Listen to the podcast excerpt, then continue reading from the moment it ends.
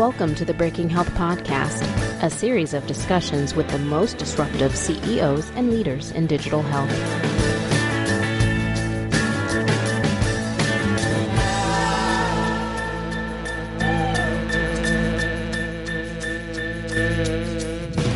Hi, everyone. Welcome back to the Breaking Health Podcast. I'm here with our host, Steve Krupa of the Silos Group. Hey, Steve.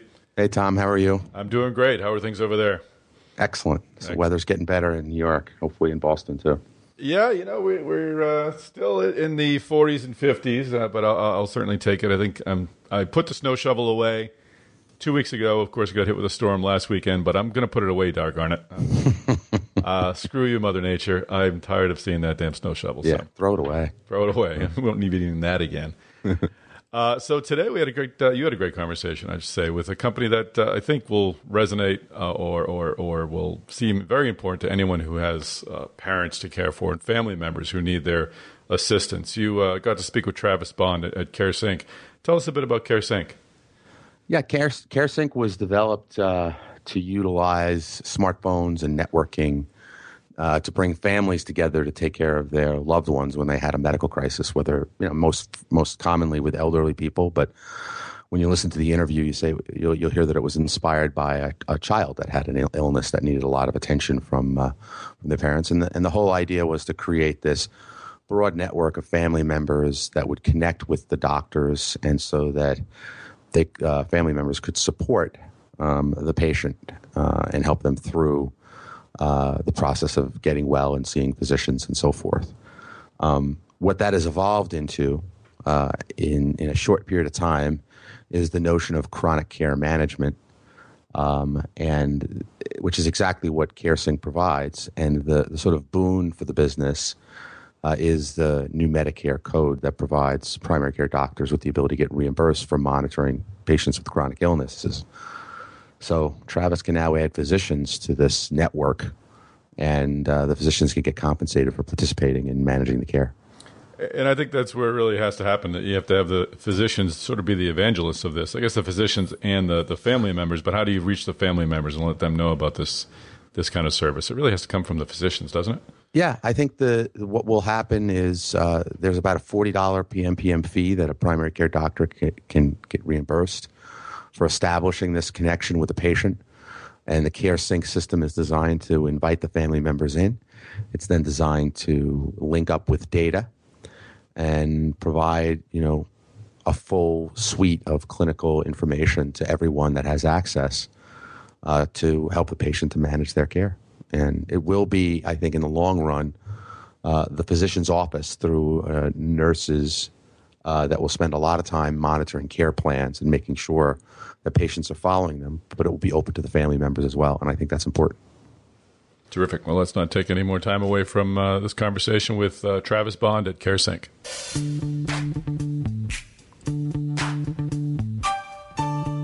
Welcome to the Breaking Health Podcast. I'm here with Travis Bond, CEO of CareSync. Welcome, Travis.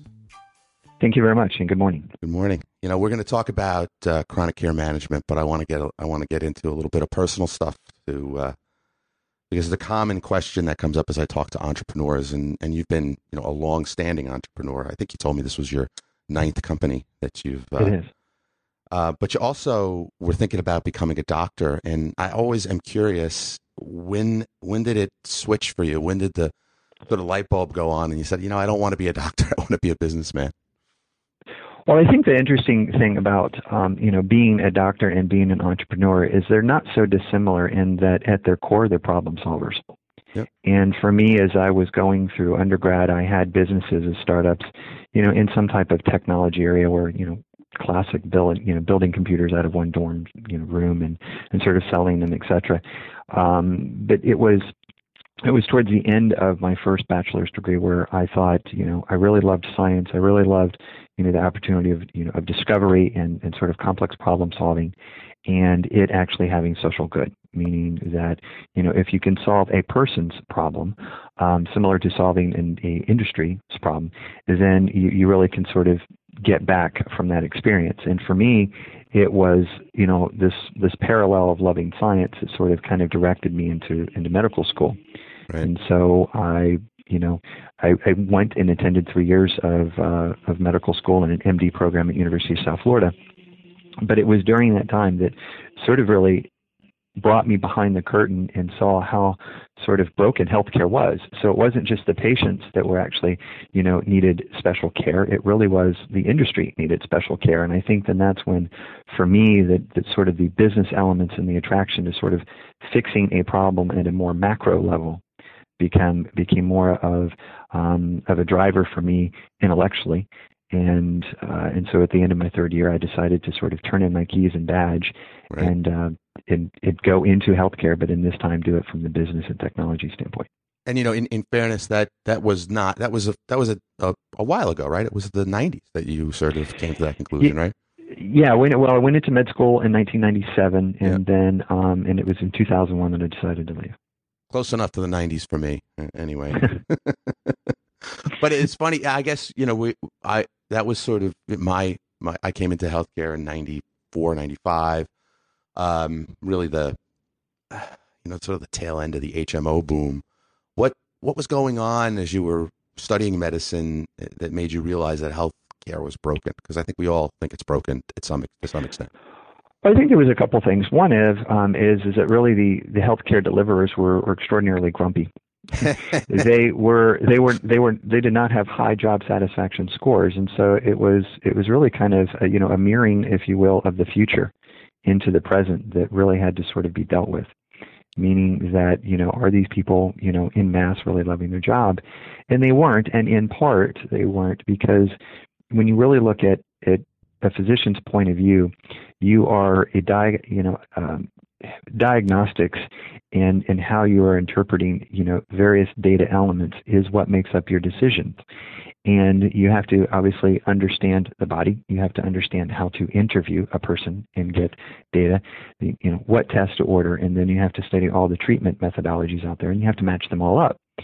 And the thing that I saw from a business perspective is that I was running all over the proverbial hospital to get different results, different data points. And sometimes the patient was a good data point. Sometimes it had to be a relative. Sometimes you couldn't use any human data source, if you will, because they were just poor historians and they couldn't remember or, you know, other sorts of things. So it was very frustrating.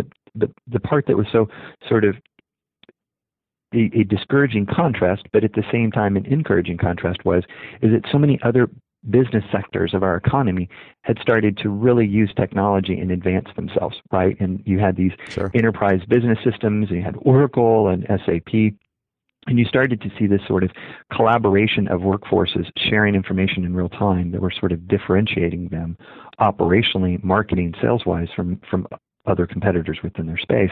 And for me, I was amazed at how many times I would be roaming the halls with my pharma pen, writing the same thing into a patient's chart that I wrote the last three mornings. And it was just like, you know, if anything, could someone just create a copy-paste ballpoint pen? Because it really, and then one would start to say, it's like, wow, you know, I've trained, I've done all this other stuff, and really what I'm doing is I'm documenting in a way that is more of, you know, creating a history book than it really is definitively getting to the problem. And so you've kind of burnt out on trying to just get the data that you really don't even have the time to sort of get deep into something before you're on to the next patient. And so it was just the built-in inefficiencies and all the siloing, if you will, of, you know, you call in a person to do a consult and then you found that you missed them 5 minutes. And if they didn't write something in the chart, you just have to wait for them to come back to the hospital the next day. And so it was just really a lot of those frustrations that sort of said, look, you know, healthcare is really messed up, but yet it's very hard when you sort of from a business perspective see that it generates so much revenue. You have to ask yourself is that, you know, anything with this much cash flow surely can be fixed. And so I think that that's where I sort of saw myself as sort of looking at a problem from a macro level with a business background, but now having enough intimate training in the healthcare setting, meaning intimate in knowing what it was like to actually sit bedside and watch someone die, to actually help to have a person give birth, you know, to tell somebody the bad news and sort of get to see the workflow of the human element as well as, you know, what does it mean to be a nurse? What does it mean to be a physician assistant or a doctor? And how those different roles are sort of, you know, carried out in the delivery of care. So it was great training backdrop from really understanding clinical at an intimate level. But that business sort of experience really was like a nagging bell in my head that said, you know, this can be fixed. Terrific. I mean, so when you left, did you start a company right away? I really did. Well, actually, I had one during med school, and that was kind of the problem was is that by my third year, Bond Medical was doing about $1 million top line revenue, and I had 9 employees. Now, these are things that thou shalt not do on the short list of when you become a med student. Yeah. You're not even allowed to wait tables, much less run a company that's $1 million revenue generator. And so, so I was really sort of torn between having to really manage a company, manage my studies, and you know, and now have a 1-year-old. You know, my wife gave birth to my second year of med school. So there was just a lot of competing things going on. But the interesting thing that I did do, though, is that when I did leave med school, obviously I had a place that was generating income and really had the opportunities that other people don't have in med school, because you get to the point where you're so deep in debt that even if you don't like healthcare, it's too late. You know, you have to really sort of finish the race so that you have a income generator that now can basically service the debt from the med school education. For me then, though, what I did do, which was somewhat, in retrospect, was very helpful, was that I was able to leverage resources from Bond Medical to create Bond Technologies, which then became the world's first browser-based electronic medical record system. And I was allowed to sort of, shepherd that growth using the synergy from other companies that I owned to sort of fund it, and put together a lot of great people that are still working with me today. And we were able to sort of exit in 2008 for about $45 million. And so the story had a good progression. And I would have never been able to take new technology with fundamental understanding of clinical and sort of marry those two together in such a way that it was disruptive at the time, because most people, did not think that the internet or browsers would really be a platform to really interact with data, other than surfing a web page. And so for us, though it seemed somewhat kooky, we really did find ourselves to sort of be the grandfather of this new space. And obviously Eclipsis, as a hospital technology company, recognized that ambulatory people are not a captive audience. They move around a lot. They go from exam room to exam room. They go home and finish up their charts. They go to a hospital and they're still needing access. So it worked out for us. Awesome. So let's talk a little bit about chronic care management.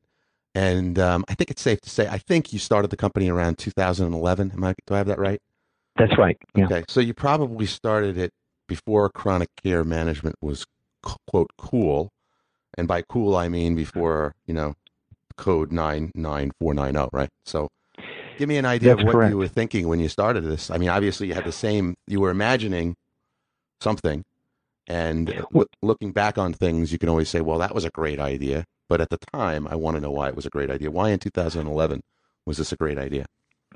Well, I tell you, it was a risky idea, because sort of the similar gap analysis that most entrepreneurs have that gene, and they kind of look at something and they see what's missing. What we had was a dear friend of mine, Amy Gleason, who was our head of development at Bond Technologies, who is a nurse who has worked at various companies and created, or helped create 4 EMRs. Her daughter, at the age of 11, back in 2009, I think 2010, actually got diagnosed with a rare autoimmune disease. So nothing she did. It was just her body had turned against her, but it did it in such a way that there's only 3,000 to 5,000 kids that have this disease. And so what you then find yourself as a caregiver, as a mother, now finding that in order to get care at an expert level, your daughter has to fly to 3 different states within a calendar year and is being seen by 12 physicians using 9 different systems. And then you find that this is really where the heart of healthcare got it wrong, is that all of that is siloed. And so as Amy Gleason, very experienced woman in health information technology, a nurse by training and licensure, a mom who is passionately a caregiver for her daughter, finding herself no better off than the 80-year-old husband of an ailing wife with Alzheimer's. Confused, overwhelmed, too many people trying to work on too many different data of body systems and trying to somehow make some sense of it all. And she and I were having these conversations. She tried to use our EMR, you know, as a caregiver to see if she could keep Morgan's information straight. She tried to use Excel. She tried to use, you know, email. There was just really no tool. So I think that what we had really envisioned was, is there a place, have we come to a point where technology and other things are in our favor to create a family-based EMR? Mm-hmm. And that really became the genesis of CareSync. And it was, if we had a way to really create a master patient chart, and that it was social, because now social was cool. It was things that we now were familiar with the workflow. Could we now have Morgan's records all in one place? And can Morgan have caregivers who now can act on behalf of Morgan to share information, add that information, and be a good historian of that information at points of care? And so we had mobile, we had social, we knew how to build an EMR. We knew that any good technology in healthcare has to be tethered back to medical vocabulary data sets to standardize the data so that it can be organized, you know, repurposed, reused, et cetera, added to other people's data. And to put it, you know, really what we did was create a longitudinal record that was now social. And one of the things that we talk about is how we familitized, you know, this data. Okay, I'm going to look that word up and see if I can. I created it, so you won't find it. But, you know, it's one of those interesting things that how vendors got it wrong is that none of their portal technology is familitized. EMRs are not familitized, and really, it kind of goes back to sort of some of the frustration of roaming the hospital, you know, floors early in the morning, you know, in 2000, you know, 1999, in that area is that, wow, this is all fragmented. Sure. My first patient actually died from the fact that, you know, two doctors prescribed morphine, but one did it by injectable and one did it by inhaler, and she got them both. She took them both, and she died. And so it was, you know, but we call them now medical errors, but it really is, it's really just a lack of good collaboration of data. Yeah, it's not a medical error. That's a system error. That's a workflow error. That's whatever you want to call it. It's both doctors are probably right to prescribe the medicine. But Mrs. B is dead, right? Yeah. No. I mean, if you're the family, right? They knew what to do medically. They knew what to do, right? It just didn't happen appropriately because of the lack of information and collaboration, right? So you have to ask yourself that if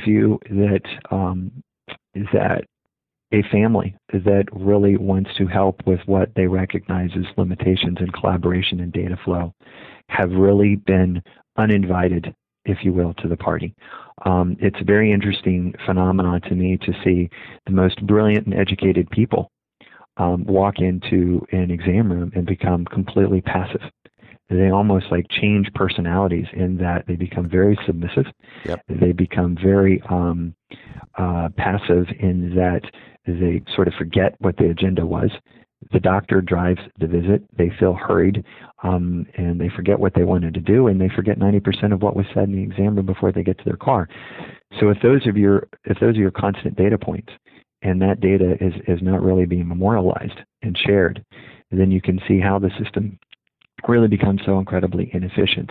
So really what we found in some of the core problems was that you could really see a couple things. One is that the patient and their family are highly underutilized assets of healthcare. Yep. Meaning that we really have not leveraged them as proprietor owners of their data or vessels to which they can help the other doctor be brought up to date quickly so that person can now make better decisions and more informed and sort of, you know, help the person with their healthcare journey.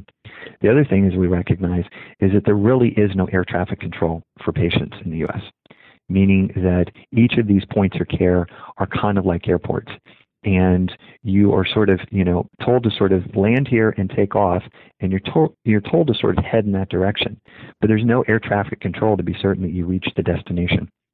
Right. And so what we have found is that even when patients wanted to navigate to that next airport, they often didn't get there on time or just frankly landed up at the wrong airport. And so we really knew that not only did you sort of need the information of a flight plan, but you really needed the guidance to be able to coordinate care for a patient. And that's really what CareSync evolved into by 2013. And so in 2011, it sort of proverbially did the put the band back together episode, right. Hired my people back from AllScripts. We started Q1 of 2011. We hunkered down. We really built a family-based EMR that now had the social sharing, that the data now could be familitized, And then we launched it with a nursing service in April 2013. Okay. And so, yes, this predates the coolness of the code, right. But what we found is that you have to have the human element, and you also have to have the technology element.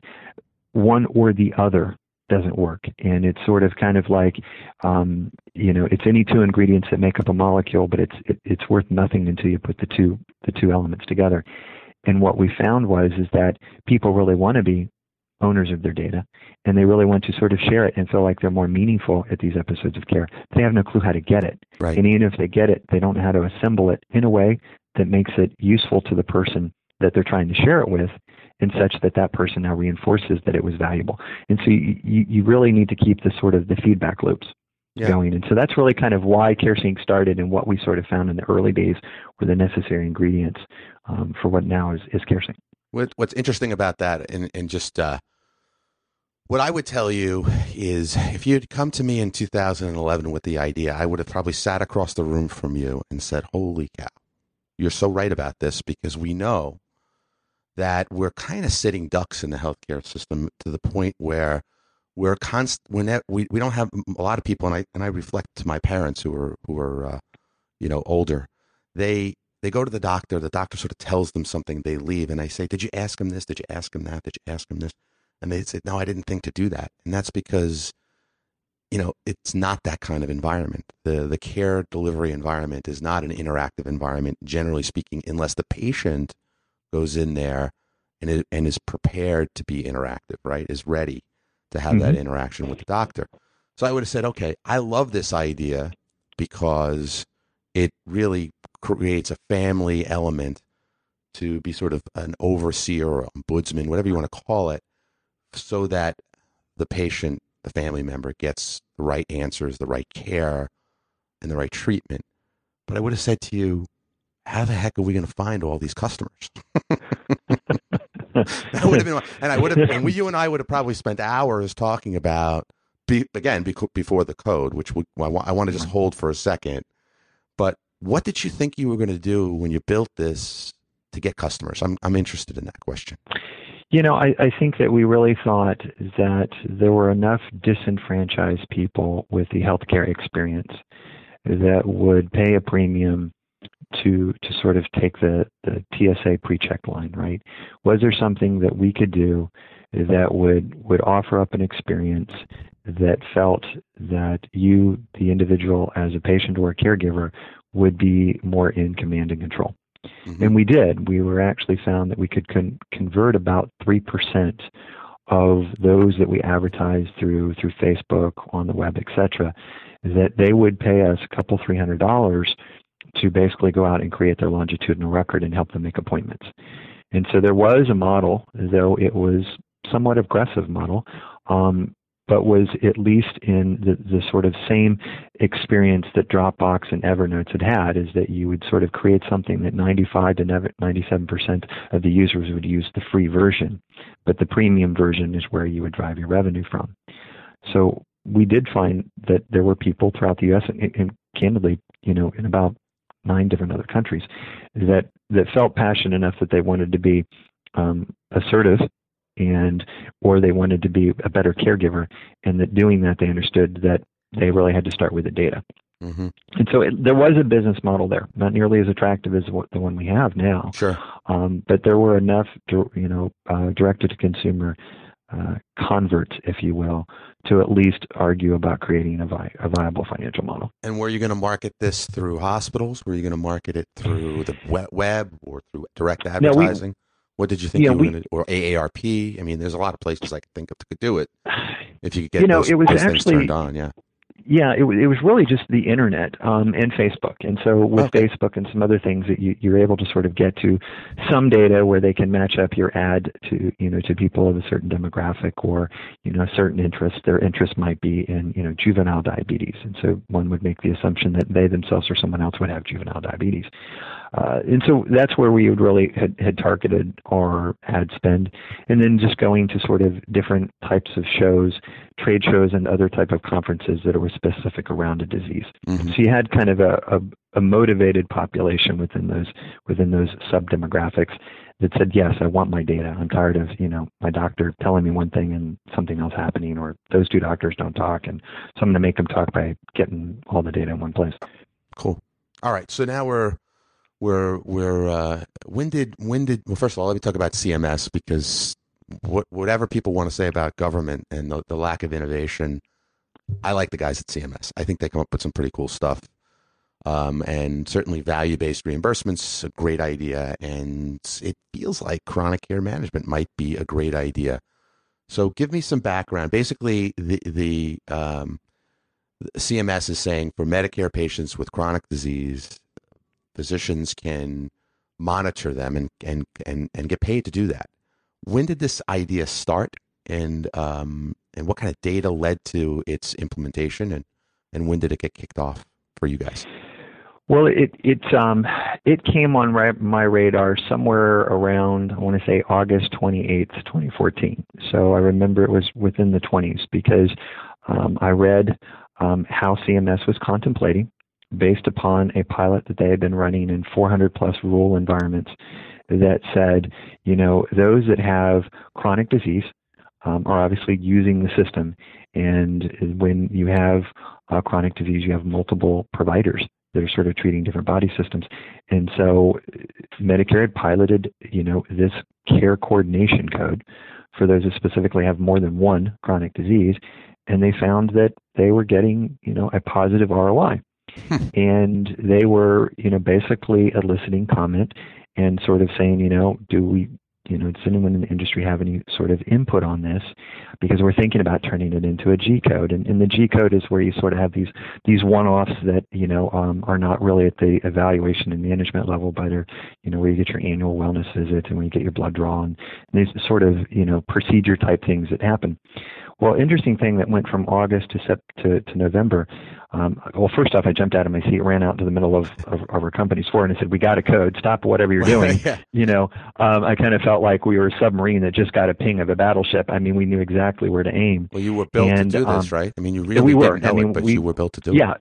And the torpedo tubes were already loaded. Yeah. And so that was the beauty, because since April 2013, we had nursing staff. We'd been coordinating care. We had been creating an aggregated longitudinal record. We've been sort of bringing all this into one place and creating care plans. So it was like, oh my gosh, you know, this is really a gift from heaven. And so we really did. We focused and fine-tuned what Medicare was really saying. And what they were saying is that we want to fund a bundled services where it creates a product of a care plan, but the elements that create a care plan is data from all the providers that a patient sees, reconciling and maintaining the usage of the medications that they're prescribed, coordinating with local psychosocial, other types of services that are within the community that not are necessarily points of care. So like, you know, support groups for diabetes, et cetera, you know, Meals on Wheels, other types of social services. And we want all this data to be shared with, God forbid, the patient. And so it really was exactly everything that we had done. But Medicare was saying this. Two things were drastically going in the wrong direction. One, they really recognized the fact that the patients and their caregivers are not really custodians of what the doctor said to do. So they really had no reasonable way to memorialize what their doctors were saying in such a way that it was impacting their behavior between the points of care. You know, if you have diabetes type 2 and you're being actively treated, you will spend less than 60 minutes with your providers to manage your diabetes in a calendar year. And so these little points of sort of touched with the provider are so infrequent and are so poorly operationalized, if you will, at the human level, that Medicare said, look, we really need somebody to consistently coordinate these people's care because there's so much going on. So that's one thing that they recognized, and they outlined it beautifully. The other thing is, which I think is brilliant of them, is that they recognize that if you can hold the line with one or two chronic diseases longer, you can actually then stop these people from getting a third and a fourth and a fifth, because the body is kind of like your car. If the brakes start to go and you do that, then other things start to go. It starts to sort of one kind of strain on a mechanical system will start to have other parts of that mechanical system fail. And the body is very much the same way. And so if your heart is over pumping, your kidneys hate that. And other vessels in your body hate that. And so they try to fight back. And then you start to get congestive heart failure and you start to get these other things. And so what but they also understood the brilliance, I think, is that primary care really has been stripped away from a lot of the revenue opportunities.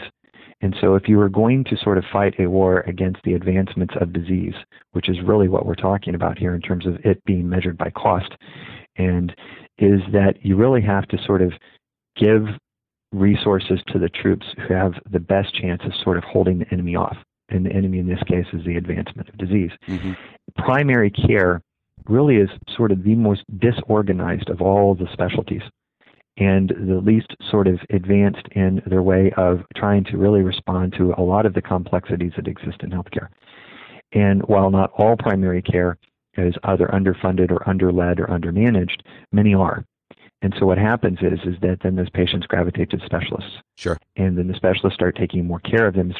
And so what you find is that Medicare is basically always paying a specialist to take care of what should be just some primary issues. You know, once you've been diagnosed with diabetes, you can be treated and you can hold it. You will die of something else. I mean, and so, but here's where all the roads connect. They're using this code to fund really the opportunity for primary care to use some resources to basically build their infrastructure so that, now that they really can start to track patients where they live, work, and play outside the points of care, so that now they're able to get this data that is value-based. Sure. And so without this sort of step into the evolution of getting physicians to think outside of the fee-for-service mentality into now more of a value-based, you have to put in technology to sort of get you there. When you look at chronic care management and why it does create a billion-dollar, multi-billion-dollar segment within our healthcare structure is because you have to be able to have the systems, the workflows, and other things in place to actually get the quality metrics that you now are going to be reimbursed on in 2018. Mm-hmm. In the absence of that, you can't just throw a switch and transform an industry. That's interesting. You'll bankrupt. You know, it's funny, I hadn't projected it out that far in my head. And that's good. That's good. That I think I understood that was a possibility, but I just hadn't, you know, fully projected it out. So the idea, you know, you've got this system where you have, I'm going to see if I can say the word, familiatized it, right? What you're really saying is your product fits into this code because now you're going to add the doctor and a nurse call center, I assume, into the family, right? Correct. And, and that other doctor is going to get reimbursed to participate as part of the family. Right? Is that a good way to think about it? That's a great way of describing it. So really what Medicare had said is that statistically, if you have two or more chronic conditions, you will have 6.1 providers that you see within a calendar year. Medicare is saying, I want one of you guys to basically elect and identify with the patient that you'll be the quarterback. Mm-hmm. And that as a quarterback, you will call the plays to coordinate what should be happening or what is happening with the patients with the other 5.1 providers. And that the patient now knows that and creates a one-to-one relationship. The interesting thing about what Medicare did in this sort of bundle services requirement is that they said that quarterback now has the responsibility of sharing electronically and otherwise 24/7 an aggregated care plan with the patient. Right. But in order to do that, you have to get that data from those other five guys. And you now have to give it back to these other five guys.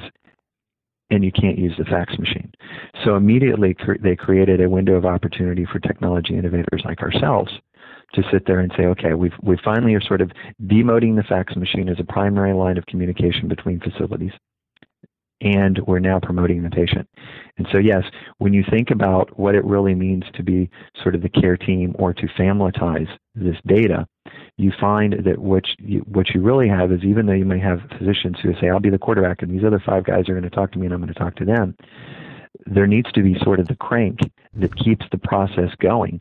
And physicians, that quarterback may very well not have the nursing staff to perform that task. Mm-hmm. And if you're going to include the patient and you're expected to use and take responsibility of being good stewards of these dollars, then you have to drive clinical quality.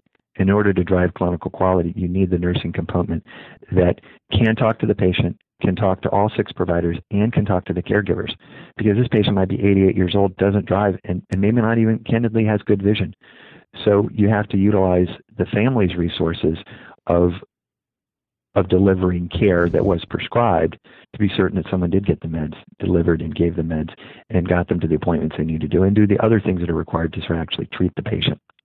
So the family is a very, very important resource to educate. So the way this works is you create a care, and I'm going to say what I think it is, and you correct me. You create a care plan, and then that's correct. And then it then is monitored and followed up by a service that is technically, as far as CMS is concerned, is provided by the primary care doctor.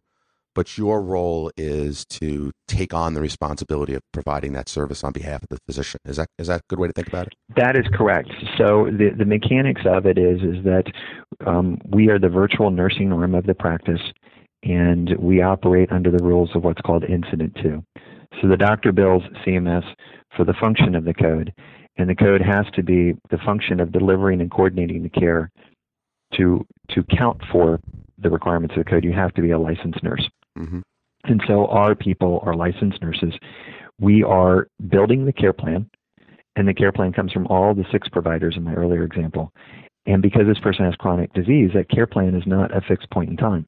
It's kind of like the weather. It was only accurate at the time you asked what the temperature was. Right. And that care plan continues to grow, shrink, expand, because these people have chronic disease. They're not healthy people, right? It is not just about a visit plan. It's maintenance on your health or so forth. It's about maintenance of disease, and disease is progressive. And so these care plans have to be updated and maintained in a way that forces really the service to never disengage. I mean, once you now start to coordinate care for people that have disease, it is a forever process. Mm-hmm. Mm-hmm. And I mean, what's the number? Is it about $43 PMPM? Is that the reimbursement? It was. We had some SGR fixes that attempted to sort of balance the budget within Medicare. And so we really are now at about 41. Okay. Many of the codes kind of decreased based upon them trying to sort of balance the budget. But it was $43 on average in 2015. It's now about 41 mm-hmm. across all the different locations in the U.S. On a month-to-month basis. And does the patient have to pay some of that 41? In the absence of a secondary or supplemental, then they're responsible for 20% copay, no different than they would be for a doctor's visit or an x-ray or something. So it follows the same suit of, Medicare pays 80% of what they say is allowable. About 60% of the time, though, there is a secondary or supplemental involved, which does then take away the patient responsibility. So if the patient were to pay for it, it's like $100 a year or something like that, right? So yes. And is this only applicable to fee-for-service patients, or is it applicable to MA patients as well? It is. It's very hard to sort of be an MA plan and say you will not definitively pay for something that fee-for-service pays, because the open enrollment process actually tells the patients that they're going to get a premium Medicare plan. Mm-hmm. And so what you find is that one by one, we have had the opportunity to educate MA plans that denied the code to familiarize themselves with what the code's intention was, and that is it actually does bend the cost curve. Sure. And so all MA plans are for profit. And so, more times than not, we continue to convert MA plans to adopt the code. The nice thing about the MA plans is that more than not, they end up adopting the code without the copay. And so there are many cases like Humanical and others that will pay 100%. Hi, everyone. I just want to take a quick break from this conversation to ask you to sign up for the Breaking Health newsletter. It's a great companion for the Breaking Health podcast. In fact, it will deliver the Breaking Health podcast to your inbox every Sunday if you're not already signed up on iTunes. So go to healthegy.com. The company's name is Healthegy, healthegyy.com. Healthegy puts out the Breaking Health publications and podcasts, and also holds the Digital Healthcare Innovation Summit, which will be held in November in Boston. So sign up for the Breaking Health newsletter, and by all means, attend the Digital Healthcare Innovation Summit in November in Boston. Now back to this conversation. So the Medicare Advantage plans will pay all $41 to the doctor, and you, I assume, work out an agreement with the doctor to charge some portion of that for your services, right? So we do, and I don't want to mislead your listeners. Not all MA plans are behaving nicely. Okay. Tricare, Federal Blue Cross Blue Shield, there are some plans that you think clearly would recognize this as a valid Medicare code and pay for it, and they pay nothing. Right. They flat out deny it, and so we continue to sort of campaign them to sort of explain themselves. Right. But a lot of MA plans pay, not all do. But I think that this is part of what is the natural progression is that we started with a pilot that obviously had a positive ROI. Medicare recognized it such that they actually elevated us from a G code to a 9-9 code, meaning it is part of the evaluation and management stack of what a provider does in terms of delivering direct care to a patient. Mm-hmm. And now I've created a non-face-to-face sort of way to not just generate revenue but track patients. But all of this really does improve the quality of care, and it gets the physician more engaged with talking to other doctors. These are things that are also very vital to the United Health Cares and the Aetnas and Cignas of the world. And so I think that what you're going to find is that the evolution of the Medicare to Medicare Advantage to Medicaid to commercials, that is something that we will see that will happen very realistically within 2017. Terrific. Well, I got a couple more questions here. I think we've just got a few more minutes left. But I would like to ask you this question. I estimated, or maybe somebody else estimated, and the number's just stuck in my head, that if everyone who qualified, every patient that qualified for the program were in the program, that the number would be well over $10 billion a year in potential revenue for primary care practices. Is that a good number? Is that the right number? That's actually correct. So we have about, plus or minus, but about 35 million Americans that are on Medicare that have 2 or more chronic conditions. Okay. And so just taking that number, multiplying it by 12 and by 41, you actually get a number that's much bigger than 10 billion. Yes, you do. You get a very big number. The interesting thing is if you look at our entire population, more than half of us have more than one chronic condition. Yeah. So as you expand the payer base, you can find that number could easily go from 10 to $30 billion a year. So in required coordination care. So this sort of gets me to my last question. And then, by the way, thank you very much for your time. It's really fun talking to you. Thank you. With all that money coming in, obviously you don't get to do this alone. Mm-hmm. Where do you think the spots for differentiation are in the business model? And where do you think you see the variables of competition ultimately ending up?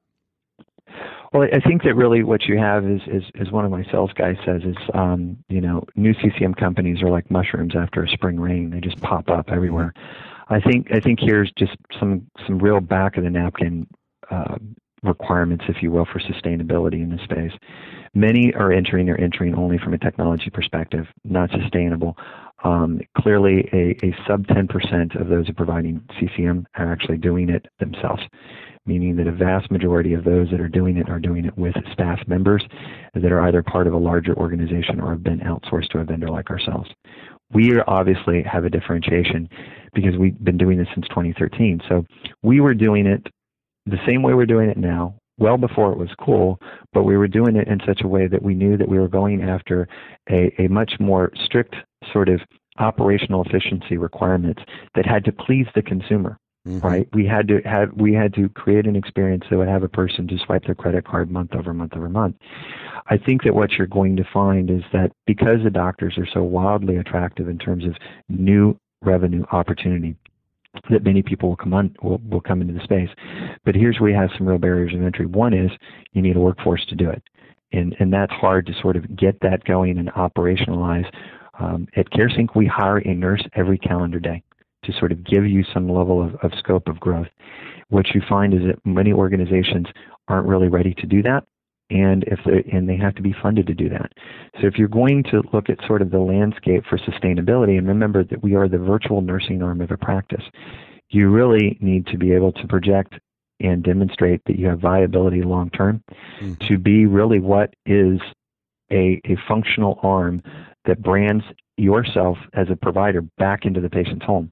You can't have that vendor change every 6 months because you really are trying to build a relationship to which you can influence your care back to the point of to where they live, work, and play.